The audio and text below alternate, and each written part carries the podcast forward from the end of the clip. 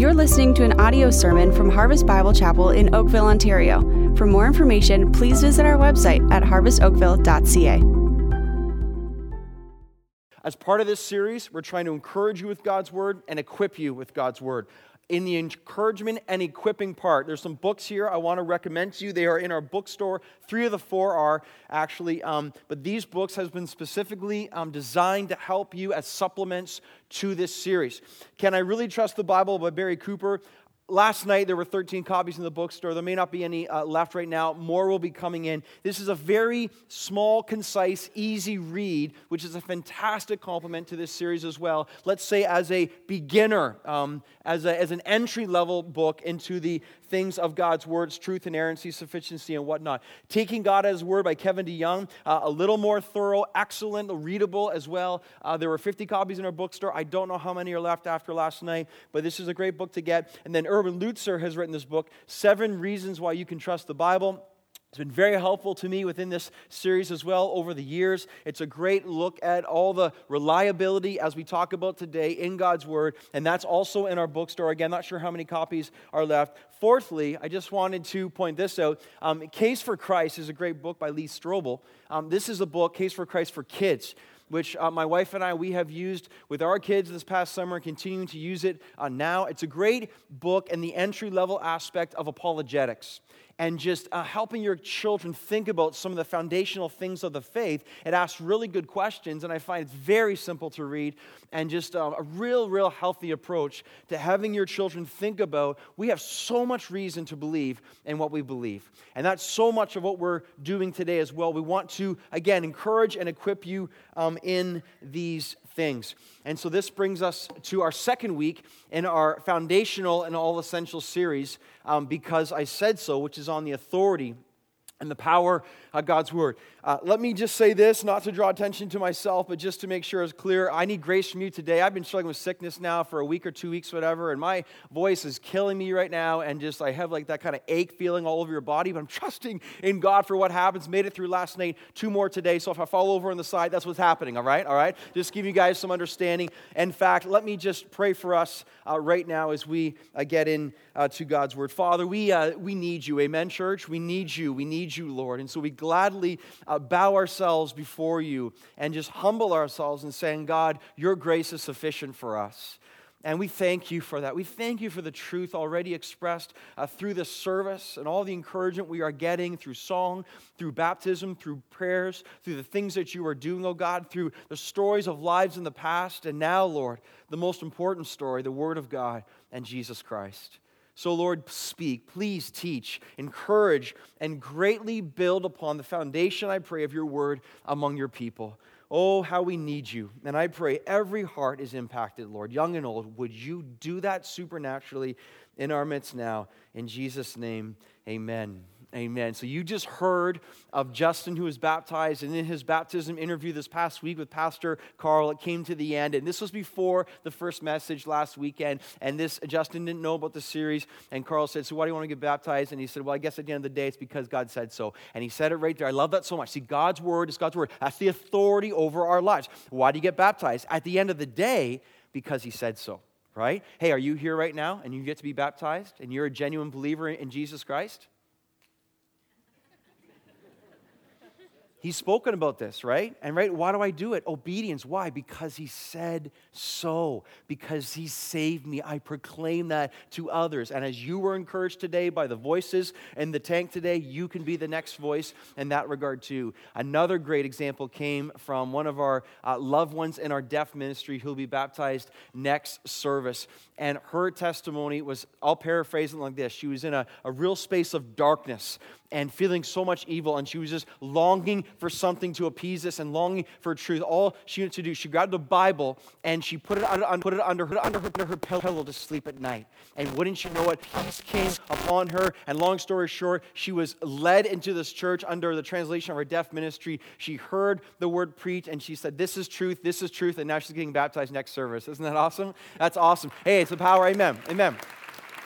It's the power of the Word of God. It's why we do the series that we're in right now. It's the reason Psalm 19 says, the law of the Lord is perfect, reviving the soul. The testimony of the Lord is sure, making wise the simple. The precepts of the Lord are right. Listen, rejoicing the heart. The commandment of the Lord is pure, enlightening the eyes. See what God's Word does? It revives, it makes wise, it causes us to rejoice, it enlightens our eyes. And what do I have to say about that verse? I have to say bam, bam, bam, and then bam. That is what God's Word does. Isn't it so powerful? The Bible is life. The Bible is wisdom. The Bible is joy. The Bible is our safeguard and our security, pointing us to the refuge of our God. And listen, the Bible is vision.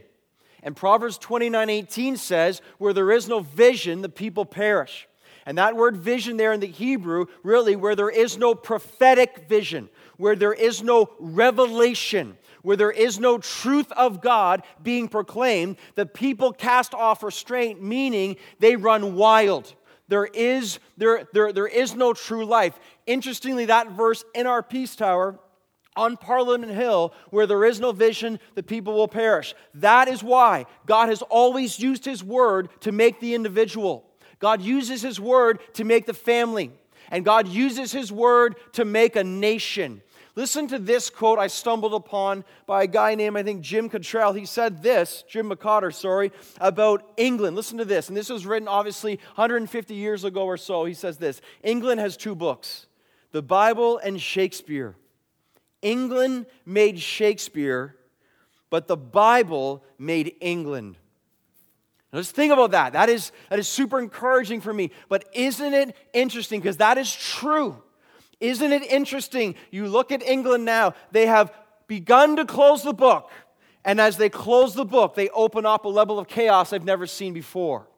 You close the book in your life, you close the book on the nation, and you begin to open up chaos because God's Word is the authority for our lives. And that's why, loved ones, we must keep opening up the book every single day and every time we meet. If we don't open up the book, chaos erupts. So let's do that right now. Let's open up our book, God's Word, to Isaiah chapter 40. Isaiah chapter 40, and we're looking at verses 6 to 8 to begin our message today. Isaiah 40, verse 6. Today is going to be very practical, and a lot of evidence given internally and evidence given externally as well. I'm praying you're going to be encouraged. A lot of facts are coming, a lot of information we pray God will use to result in transformation. Isaiah 40, verse 6. This sets up the reliability of the Word of God. Today is a time-tested authority, the reliability of God's Word, and this is a fundamental text for that truth. A voice says, verse 6, a voice says, cry to Isaiah. And Isaiah says, what shall I cry? What do you want me to cry, God? Notice this. All flesh is grass, and all its beauty is like the flower of the field. The grass withers, the flower fades. When the breath of the Lord blows on it, surely the people are grass. Again, notice what God wants us to see here, wants us to understand. All flesh is grass. All of mankind is grass. Grass comes, grass goes. Grass withers. Grass fades. Grass is transient. Grass will not last. I cut my lawn yesterday. My son helped me. We cut the grass. The things go, they fell on the ground, and they're gone. They're just gone. They come and they go. They grow and they're gone. All flesh is like grass. And the Spirit of God breathes on it.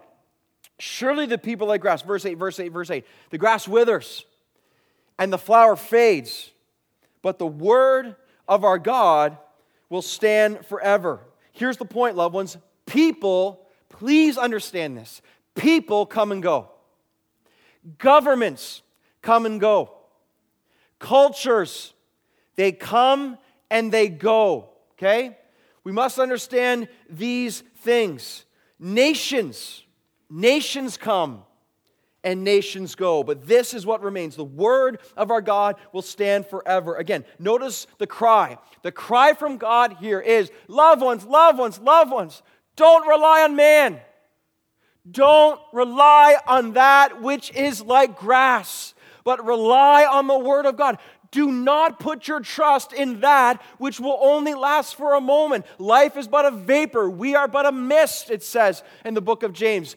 Don't rely on that which, again, can't ever fulfill the promises it makes. Rely on God and His Word, which stands forever. And notice this too in verse 7. Notice, when the breath of the Lord blows on it, okay? All flesh is like grass. Men are so transient. We put so much, this is such an important point for us right now. We put so much stock in the fear of man. We put so much stock in the leaders of our world.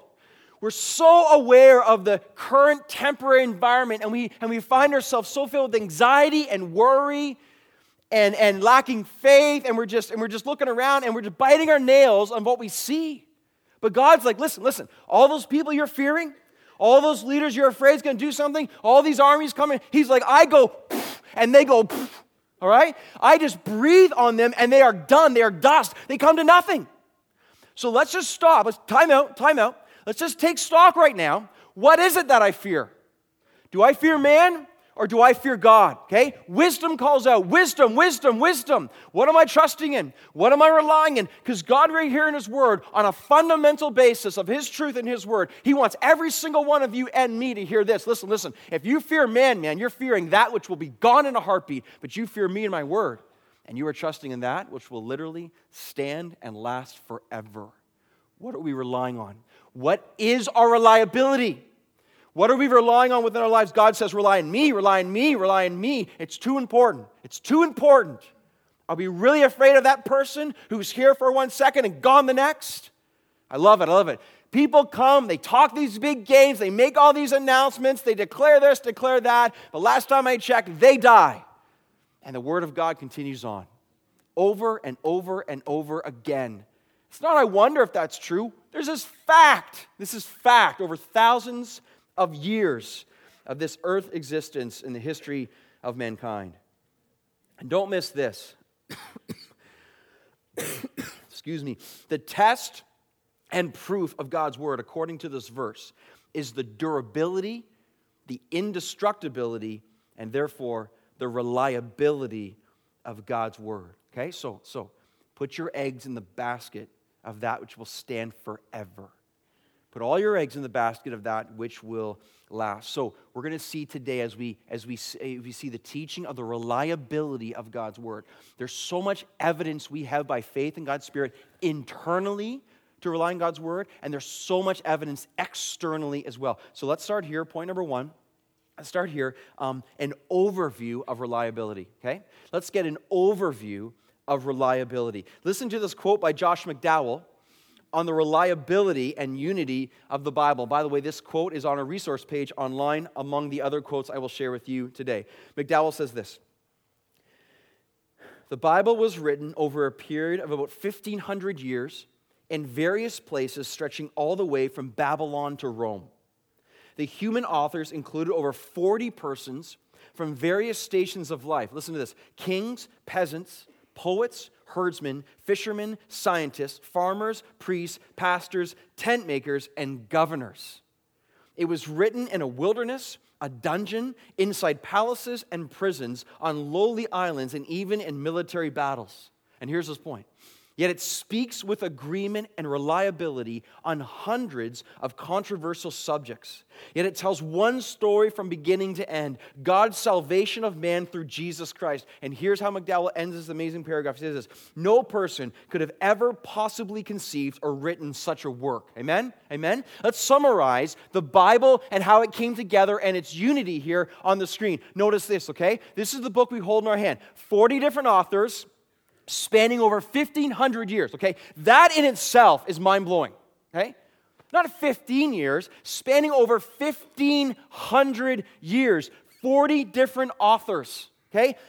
3 continents, Europe, Asia, Africa, written in 3 different places, vastly different backgrounds. We heard all the list of where they came from. This right here, it would be impossible, you would think, to have any kind of consistency and unity. There must be disagreements within this book somewhere, and all the different people saying a different message. But notice, and yet, with all these factors, there's perfect unity in theology throughout this book. Perfect unity in theology. Perfect beauty in its consistency and theme and story. When you look at the Bible from Genesis to Revelation and you start seeing the thread of salvation and the story of redemption and Jesus Christ, one of my favorite aspects of God's Word is biblical theology, where it's a study of historical progress through the Bible over time on certain themes. When you take the tabernacle on the presence of God as it was revealed to the Israelites in the Pentateuch, and then you see the temple being built and the presence of God by Solomon there and him building that, and then Jesus Christ comes as the temple on earth, and then Christ ascends to heaven, and that's the Gospels, and Christ ascends to heaven, and then we become the temple of the Holy Spirit now in the present age of the church as seen in the epistles and so on. You have a perfect unity throughout the Bible on this one issue and this amazing story of salvation. And this is 40 authors, 1,500 years, 3 continents, all these different backgrounds. And here we have this book that is incredibly majestic and really supernatural and awesome. That is the book. Look, there's only one explanation for that, and it's this, 2 Peter 1. But men spoke from God as they were carried along by the Holy Spirit. The only explanation for all of this, and then this, is that God wrote this book.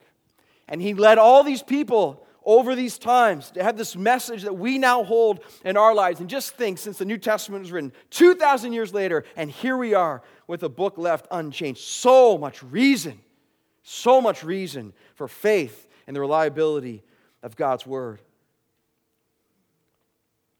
And I want you to know, too, that no book has come under more scrutiny, more attack, and more outright persecution, yet here it stands as strong as ever. Why? Because the grass withers and the flower fades, but the word of our God stands forever. Listen to what H.L. Hastings said. He said this: unbelievers for 1,800 years have been refuting and overthrowing this book, yet it stands today solid as a rock. Its circulation increases, and it is more loved and cherished and read today than ever before. Unbelievers, with all their assaults, make about as much impression on this book as a man with a tack hammer would on the pyramids of Egypt. When the French monarch proposed a persecution of the Christians in his dominion, an old statesman and warrior said to him, I love this, he said, "Sire, the church of God is an anvil that has worn out many hammers." Now, the church, according to the world, is so often seen as so weak. You know, in a lot of ways we are. We're so weak, and yet, because God uses underdogs, we're so strong. We're so strong. Just when you think, oh, they'll never make it, what a bunch of losers, blah, blah, blah, blah, blah, blah. And yet, here is the church being built, because at the end of the day, if God is for us, who can be against us? And Jesus Christ said, I will build. See, we're not building it. I will build my church, and the gates of hell will not prevail against us. Hastings goes on, he says, so the hammers of the unbelievers have been pecking away at this book for ages, but the hammers are worn out, and the anvil still endures. He says, if this book had not been the book of God, men would have destroyed it long ago. Emperors, popes, kings, and priests, princes, and rulers have all tried their hand at it. I love it. He says, they die, and the book still lives. Amen? That should fire you up as it fires me up. I mean, I think of the faith that was exercised in the early centuries as the New Testament coming together, as the canon, again, becoming alive and recognized before them. And here we are again, all these hundreds of loved ones, so much evidence just with time. Because the grass withers and the flower fades, but the word of our God stands forever. The evidence is so encouraging. So if you would like to, you can turn to your neighbor right now and you can say, God wrote a book. Go ahead. Turn to your neighbor. God wrote a book. Don't be shy. Amen. And now you can turn to your neighbor and say, you should read it. All right? Go ahead. You should read it. God wrote a book.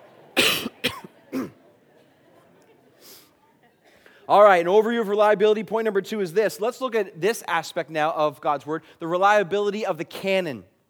The reliability of the canon. Some of you are like, we're shooting things now? No. Let's get canon defined as it pertains to the book of God, okay?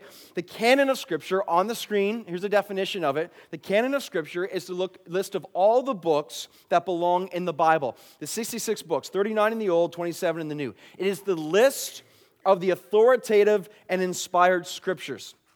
The word canon can be traced to the ancient Greeks, where they used it in a literal sense. A canon then was a rod. It was a staff, kind of like our yardstick or our meter stick. That was a canon to them. So figuratively speaking then, the word implied straightness or uprightness, used for a measuring rod, which would then mean the standard or the norm.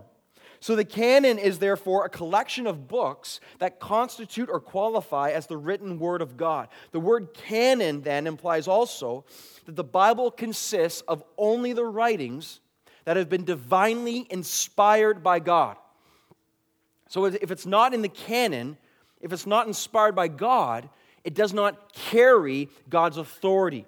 But I want to be crystal clear about this point. I need you to think clearly with me. God help us in this. And this is a foundational part for this whole message, okay? It's this truth.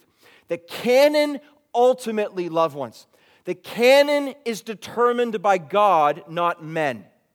Okay? Make sure you understand that point. It's a huge point of faith. It's so encouraging for my heart, okay? Men did not determine the canon of Scripture. Men recognized the already determined Scripture inspired and written by God. Some of us understand why this is a big deal. Some of us aren't quite on the same page yet. Let's gather more people if we can. People often fail to distinguish between determination and recognition of canonicity. They fail to distinguish the determination of canonicity, God, and the recognition of canonicity, that's man's job, to recognize, not to determine. Here's what Norm Geisler says about this truth. He says this: if the word canon implies the status of the Bible by virtue of its inspiration, okay, so canon equals what God has inspired. The word canonicity then often implies to the recognition of the status by the church, okay? So the church is just recognizing what has been inspired by God, which is part of the canon. It is the process by which the various books of the Bible were brought together and their value as the Word of God. This is not determined. Their value as the Word was recognized because they're simply recognizing what God has inspired, which He determined to be part of His book from the very, very beginning, okay? Again, here's the crucial point I'm trying to convey and one that I love. The starting point of answering the question, where did the Bible come from? The starting point to answer that question is the Bible came from God, okay? And so what we're doing here is we're having a proper view then of the canon. That's point 2a, the proper view of the canon. Listen to this, okay? Listen carefully. A book in the Bible is not canonical because it's valuable. Rather, a book is valuable because it's canonical. We keep talking to get some understanding. In other words, man does not read a book and say, wow, this is great. Let's put this as a part of God's word, and they assign it then to Scripture. No. Man reads a book, discovers it's incredible, realizes it's supernatural. Why? Because God determined it to be a part of the Bible again in the first place. The point is, man did not determine, God determined the Bible. Now, this is also a very, very helpful quote. Some of you might have seen before. I love this. It's just such a great comparison. The church no more gave us the New Testament canon than Sir Isaac Newton gave us the force of gravity. Very helpful for me when I first got that quote, okay? So Newton doesn't give us gravity, he just discovers it, what God put there in the first place. God gave us gravity by His word of creation. No human being can take credit for gravity. It's only God. We discover these things. Similarly, He gave us the New Testament canon by inspiring the individual books that make it up. So more people are starting to get some light bulbs right now. God has determined the canon, not man. So canonicity then, let me sum this all up by saying this. Canonicity is determined or established authoritatively by God. It is merely discovered by man. And on our resource page, because I said it's a resource page, we have a whole article of how the canon came into being through the first few hundred years in the early centuries. And you can read that as things that I don't have time to get into today. Some of you are saying, okay, well, why is this point so important? Why belabor this point that canon's determined by God? This is why. If you believe in the Bible that the 1,400 verses that speak of the sovereignty of God, and if you believe that God spoke and creation came to be, if you believe God in his infinite strength, power, and wisdom, then you believe that the ultimate reason you and I have the 66 books of the Bible is because that is exactly what God decided would be, okay?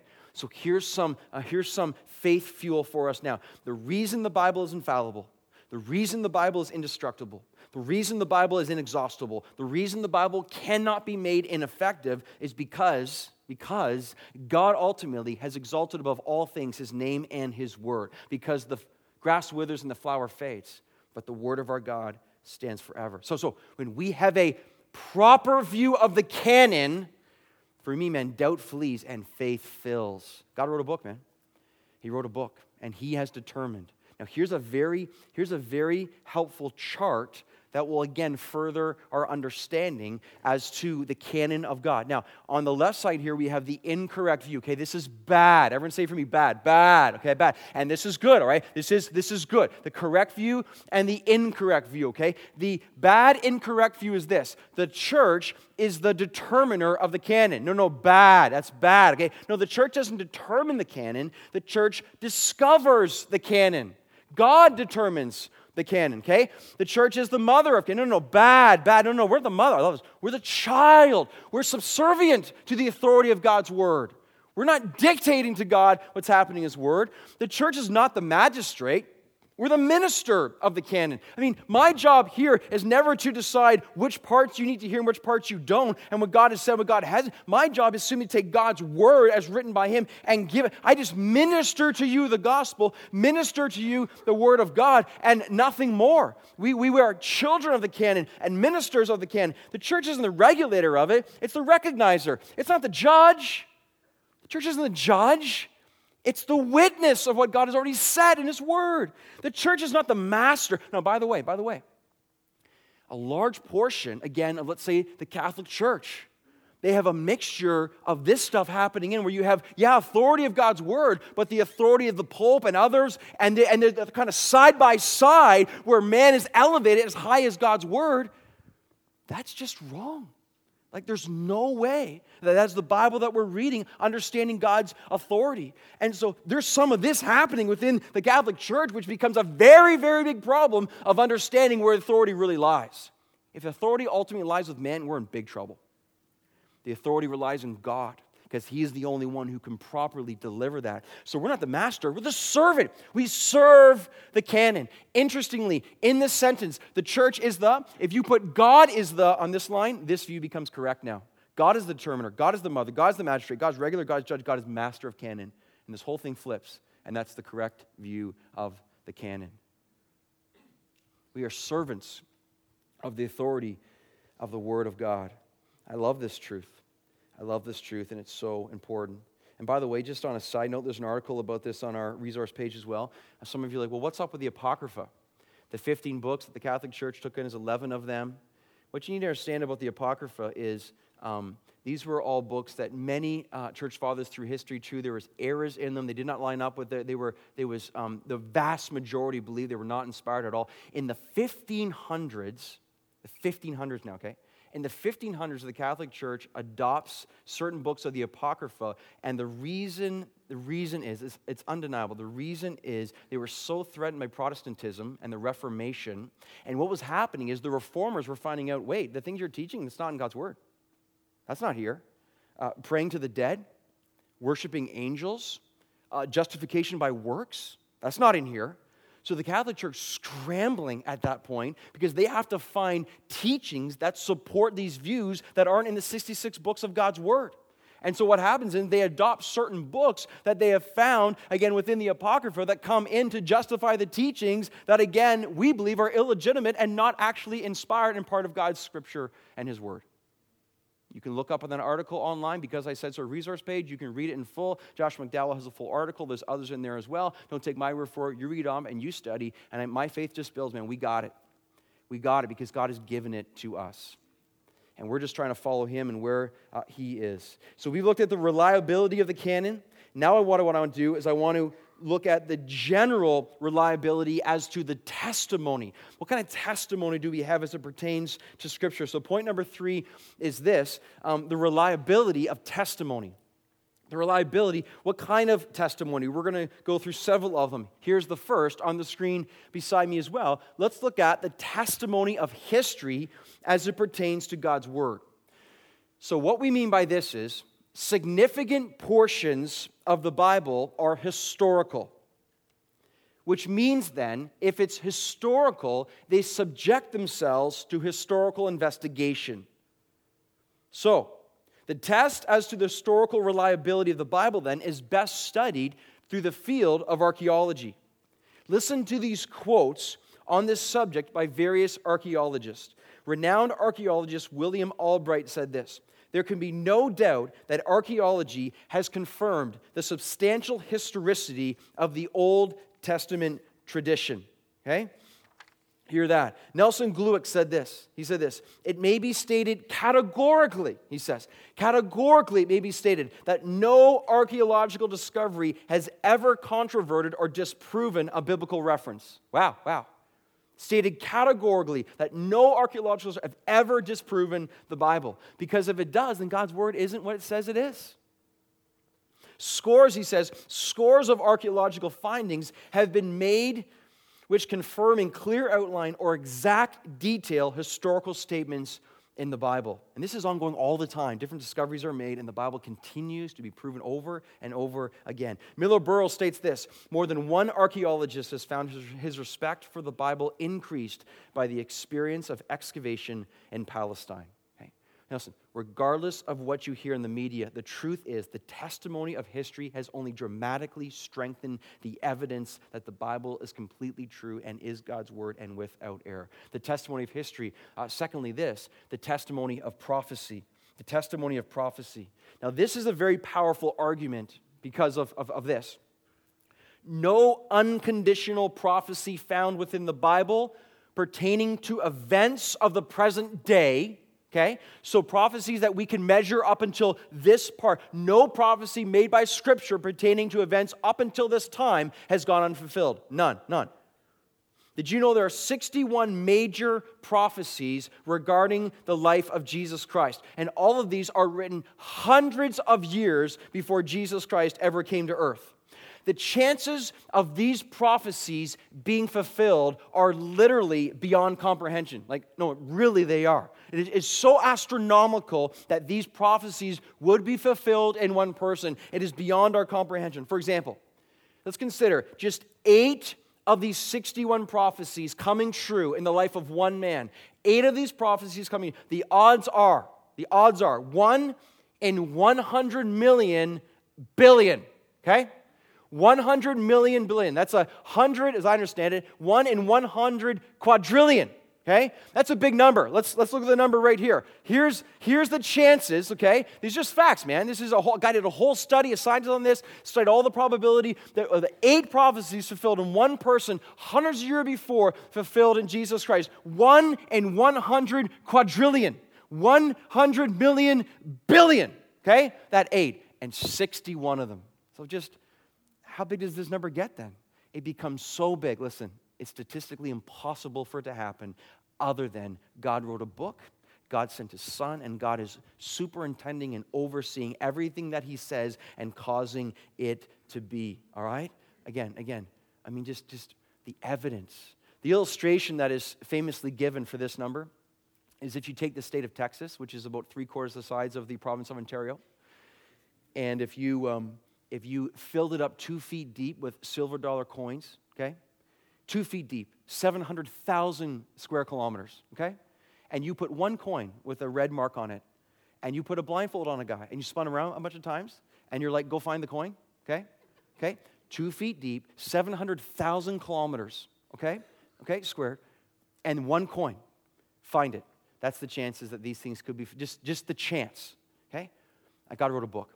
The grass withers and the flower fades, but the word of our God stands forever. Interestingly, other religious books claim divine inspiration, such as the Quran, the Book of Mormon, parts of the Veda, which is the Hindu scriptures. But understand this, none of these books contain predictive prophecy. None of them. Only the Bible contains predictive prophecy that can be measured and proven to be fulfilled. This is why we have such strong evidence that this book was written entirely by God and without error. I love Psalm 119, verse 160. The sum of your word is truth, and every one of your righteous rules endures forever. Amen? Amen. Testimony of history, the testimony of prophecy. Thirdly, the testimony of manuscripts.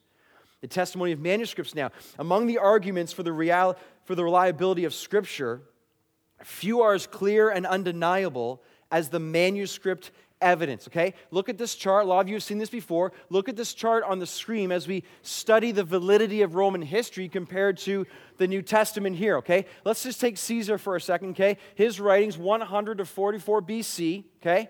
The earliest copy of this we have is AD 900, which is 1,000 years between the time it was written and our earliest copy. 1,000 years. On top of that, we have 10 manuscripts, okay, from antiquity. Plato, he wrote from 427 to 347. Again, earliest copy, AD 900. 1,200 years between when it was written, our earliest copy. That leaves a lot of uncertainty of what happened between those times.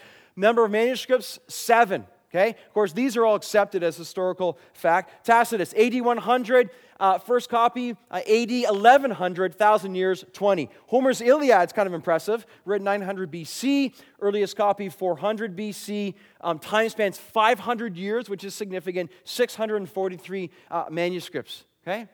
And that's kind of impressive, but then you have the New Testament. And just to know, again, the rigorous demands that have been placed upon the New Testament and all the evidence we have to understand what we do have as God's Word, written from AD 40 to 100, earliest copy. Look at, this is so significant, AD 125, maybe even earlier. And of course, as the decades go on, amazing how God provides yet another source of substantial, incredible, like the Dead Sea Scrolls were unbelievable back when that happened, and of course, the John Rylands papyrus that came out in the last several years. I mean, just so look at span of years between earliest copy when written, 25 to 50 years. That's a very, very short time span for validating things. And the number of manuscripts that we contain as a whole with the New Testament, over 24,000 manuscripts. Okay? So, no matter which way you look at it, there's so much reason to say the scriptures we have are reliable. Listen to this. The quote says this: the New Testament has around 25,000 manuscripts, just under, almost 5,800 Greek manuscripts, with a textual variant rate of 0.5, we learned last week, none of which have any major doctrine or meaning. We have manuscripts that date back as early as 25 to 50 years after the original was written. And listen to this statement. Here it is, which makes it by far, the New Testament makes it by far the most reliable work of antiquity in existence. It makes it by far the most reliable work of antiquity in existence. No one else can say that. No other book can say that. We can. We can, because God has written a book. Testimony of history, testimony of prophecy, testimony of manuscripts. How about this? The testimony of reproduction. Let's just look at how many copies of God's Word have been produced, just by sheer volume to bolster our faith. The Bible Society of the UK calculates the number of Bibles printed between 1816 and 1975 were just under 2.5 billion. By 1992, the estimated number rose to nearly 6 billion. Furthermore, worldwide sales of the Bible number more than a staggering 100 million a year, probably more even this year, far outpacing any other book in history. Without a book, the Bible is the best-selling book of all time, year after year after year, and again, of all time. They estimate by the year 2007, some 7.5 billion Bibles have been distributed throughout the world. Again, no one else comes close, and that doesn't even include all the digital forms of the Bible, which a lot of you are really fired up about, all right? And the New Testament alone has been published in nearly 1,400 languages, the Gospel of Mark in over 20 or just under 2,400 languages. And although these figures represent less than half of the languages and dialects presently in use in the world, listen to this, nonetheless, they include the primary vehicles of communication of well over 90% of the world's population. There's evidence to say that our book that we have in the Bible is reliable. Here we go on to this next one is this, the testimony now of indestructibility. The testimony of indestructibility. I've kind of already said this, but I want to say it again because I love it so much. Okay? The Bible has suffered more vicious attacks than any other book in history, yet it has withstood all attackers. It has been subject to destruction, yet it's the most widely published book in the world today. Critics regard it as mythological, yet archaeology has established it as historical. Skeptics have cast doubt on its authenticity, yet more people are convinced of its truth today than ever. Attacks continue to come from all over, science, psychology, politically, yet the Bible remains undaunted. Be encouraged, loved ones. Be encouraged. The grass withers and the flower fades, but the word of our God stands forever. Listen to this quote on the screen for you by Bernard Ram. He says this, 1,000 times over the death knell of the Bible has been sounded, the funeral procession formed, the inscription cut on the tombstone, and the committal read. But somehow the corpse never quite stays put. No other book has been so chopped, sliced, sifted, scrutinized, and vilified. What book on philosophy or religion or psychology or of modern times has been the subject of such a mass attack as the Bible, with such venom and skepticism, with such thoroughness and erudition upon every chapter, line, and tenet? And yet, the Bible is still loved by millions and studied by millions. The testimony that we have of the book that God has given to us. What a gift of truth. What a gift of perfection. And I want to end right here as we go through the reliability of testimony. I want to end here. It's this, the testimony now of internal witness. The testimony of internal witness. Now, know it. I believe this. At the end of the day, the greatest testimony as to the reliability of God's word is that the truth. Listen, the true believer knows. The true believer knows. Look right here. Look right here. The true believer knows this book is supernatural. See, because the true believer has received the gospel and has been saved from death to life. There is nothing more powerful than internally witnessing and understanding. God has written a book and He's using it to change my life every single day. This book is alive and this book is active. One more passage let's turn to end our time today. Hebrews chapter 4, verse 12. Hebrews chapter 4, just before James and Peter, Hebrews chapter 4, verse 12, and then we will be done. Hebrews 4, verse 12. Help your neighbor get there if they need help finding the book of Hebrews. Near the end of the New Testament, Hebrews 4, verse 12. Oh, God, encourage us as you do all the time. Hebrews 4, verse 12 says, few more pages turning. Praise God that you're turning in your Bibles. Amen.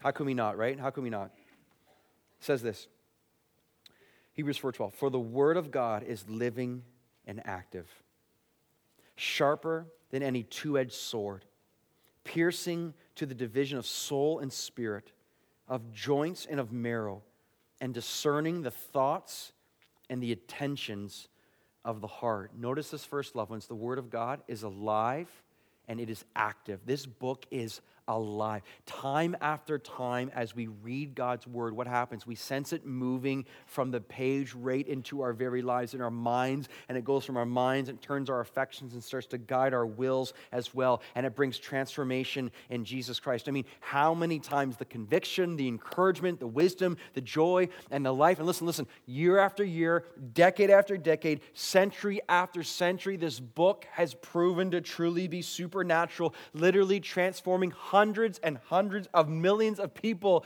across the history, again, of time. The feeling of God's word to come in your mind and to turn your thoughts and then to guide your heart and again to direct your will. It's so awesome. This is what God's word. No other book can do this. Notice next, this book is sharper than any two-edged sword. So with the precision of a supernatural surgeon, what does God's word do? It puts us on the table as we are willing to undergo this spiritual surgery. And God's word, it assesses the condition of the heart of man. It's the word of God that lays open our hearts and then assesses our spiritual health and begins to judge our intentions and judge our thoughts. I mean, how many times in church do we hear, I felt like you were speaking to me. I felt like you were speaking right to me. Listen. That's not the preacher. That's God and Holy Spirit and His Word.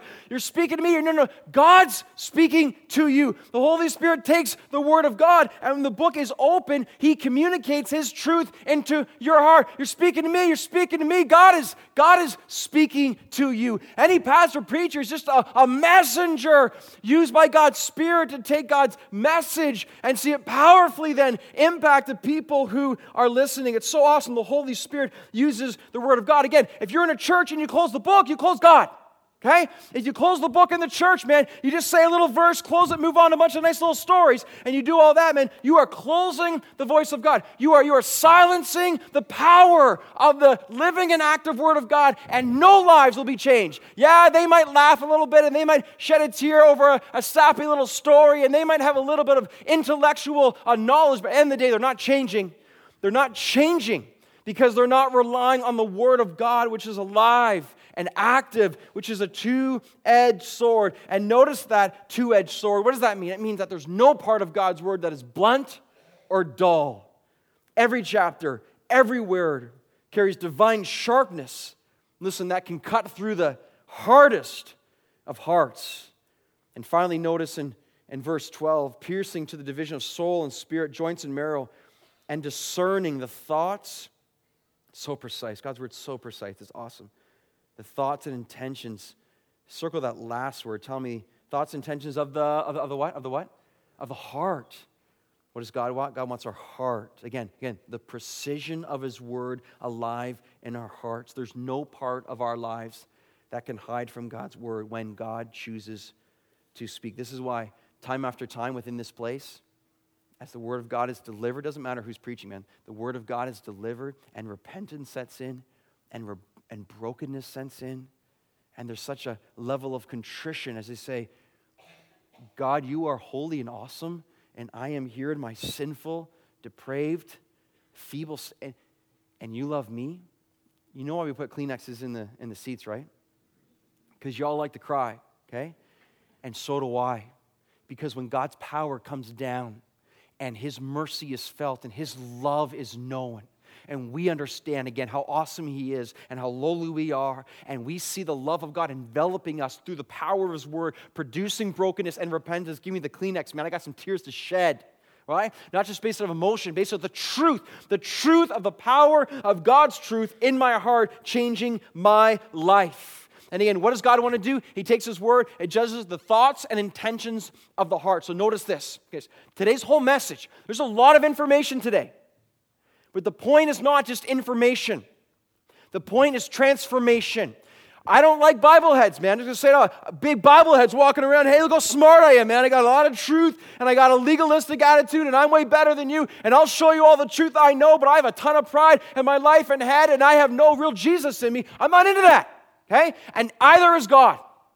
But what He's into is the heart that takes the truth and transforms it into a Christ-like approach, a posture of humility, affections becoming real. So down with the Bible heads, man, and in with the hearts that are alive with the blessing and the love of Jesus Christ. It judges the thoughts and intentions of the heart. Because when the heart is grabbed on by God, He's got all of you. He's got all of you and all of me. And that's why He's given us His book, that we might be transformed forever. The supernatural witness that occurs through the Word of God even today. Loved ones, oh, the reliability of the Word of God. I mean, just hear it and receive it and be encouraged by it. The grass withers and the flower falls, but the Word of our God, it will stand forever. Again, okay? Time out. Application. Time out for a second, okay? Take stock again, just like we began with. What are you relying on right now in your life? What are you relying on? Are you relying on grass? All flesh is grass. All flesh is grass. And the grass withers and the flower falls. Are we relying on grass? Hey, listen, wisdom's like, hey, wisdom, I'm calling out. Wisdom's like, hey, I got something to say right now. Wisdom from God's Word is like, you got to hear me. Wisdom wants you to hear. Listen. Are you relying on the stock market? Grass. Are you relying on your next possession? Grass. Are you relying on your boyfriend right now? It's a bad plan, man. He'll let you down. It is. He'll let you down, okay? He's grass, man. The grass withers and the flower fades, but the Word of our God stands forever. Are you relying on some talk show host? Are you relying on some ridiculous horoscope? Are you relying on the wisdom of man? It's all grass, man. It's grass. Are you relying on some hobby to give you satisfaction and pleasure day after day after day? It's grass. It's all grass. Wisdom calls out and says, man, there's one that stands forever. The Lord does, and he has given us his word. Listen, are you relying on your pastor? He's grass, man. Don't rely on me. Rely on God and his word. And the only usefulness I bring is if I communicate this to you.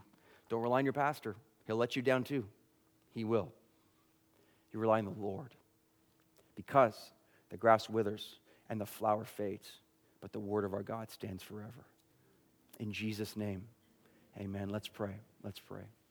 Father, I pray right now that there's a commitment and a resolve. Loved ones, just take a moment right now. Just be still where you are. And just you before the Lord, me before the Lord, take stock. God, what am I relying on? What is it that I'm relying on? Am I relying on grass in my life, that which is transient, that which will not last? Am I relying on things of this world so much? Am I so concerned about what certain people think? Am I fearful of those who ultimately, God, will come and go like that? Am I allowing individuals to run my life in the sense that I'm so afraid for my safety, so afraid of my future, that I'm neglecting you? Oh God, I pray it's not so. God, I pray for me it's not so. Wisdom is calling out today. And Winston says, man, it seems like it's a big deal in the moment. That person seems like a big deal in the moment. But in the landscape of eternity, they are but a mist and a vapor, and poof, they're gone. The Lord's breath blows on them, and they disintegrate. And so, God, I pray even now that there's a commitment among your church. And maybe you, like me, loved ones, you just want to say, Lord, I resolve today. I want to trust in you and your word. I resolve today, Lord, that your word stands forever. And so, Lord, forgive me. Forgive me, God. We repent. We repent of fearing man. We repent of being so concerned with the temporal, guiding our lives and leading our hearts astray. And we have neglected your truth and your word. But today's a new day, and for the glory of God and for the love of Jesus Christ, I pray that today we say again, Lord, I want to fear you. I want to fear you. Because you're the one who holds all authority over this universe. You're the one who is master and king. You're the one who is awesome in every possible way. It's you, God. It's you. So, Lord, take this foundation of your word, and I pray that blocks and bricks are being built up into a very formidable house. May it be so, Lord. Encourage each person, and help us to see just how great you are and how you are worth living for. We pray this in the name of Jesus, and if you agree, you can say, amen.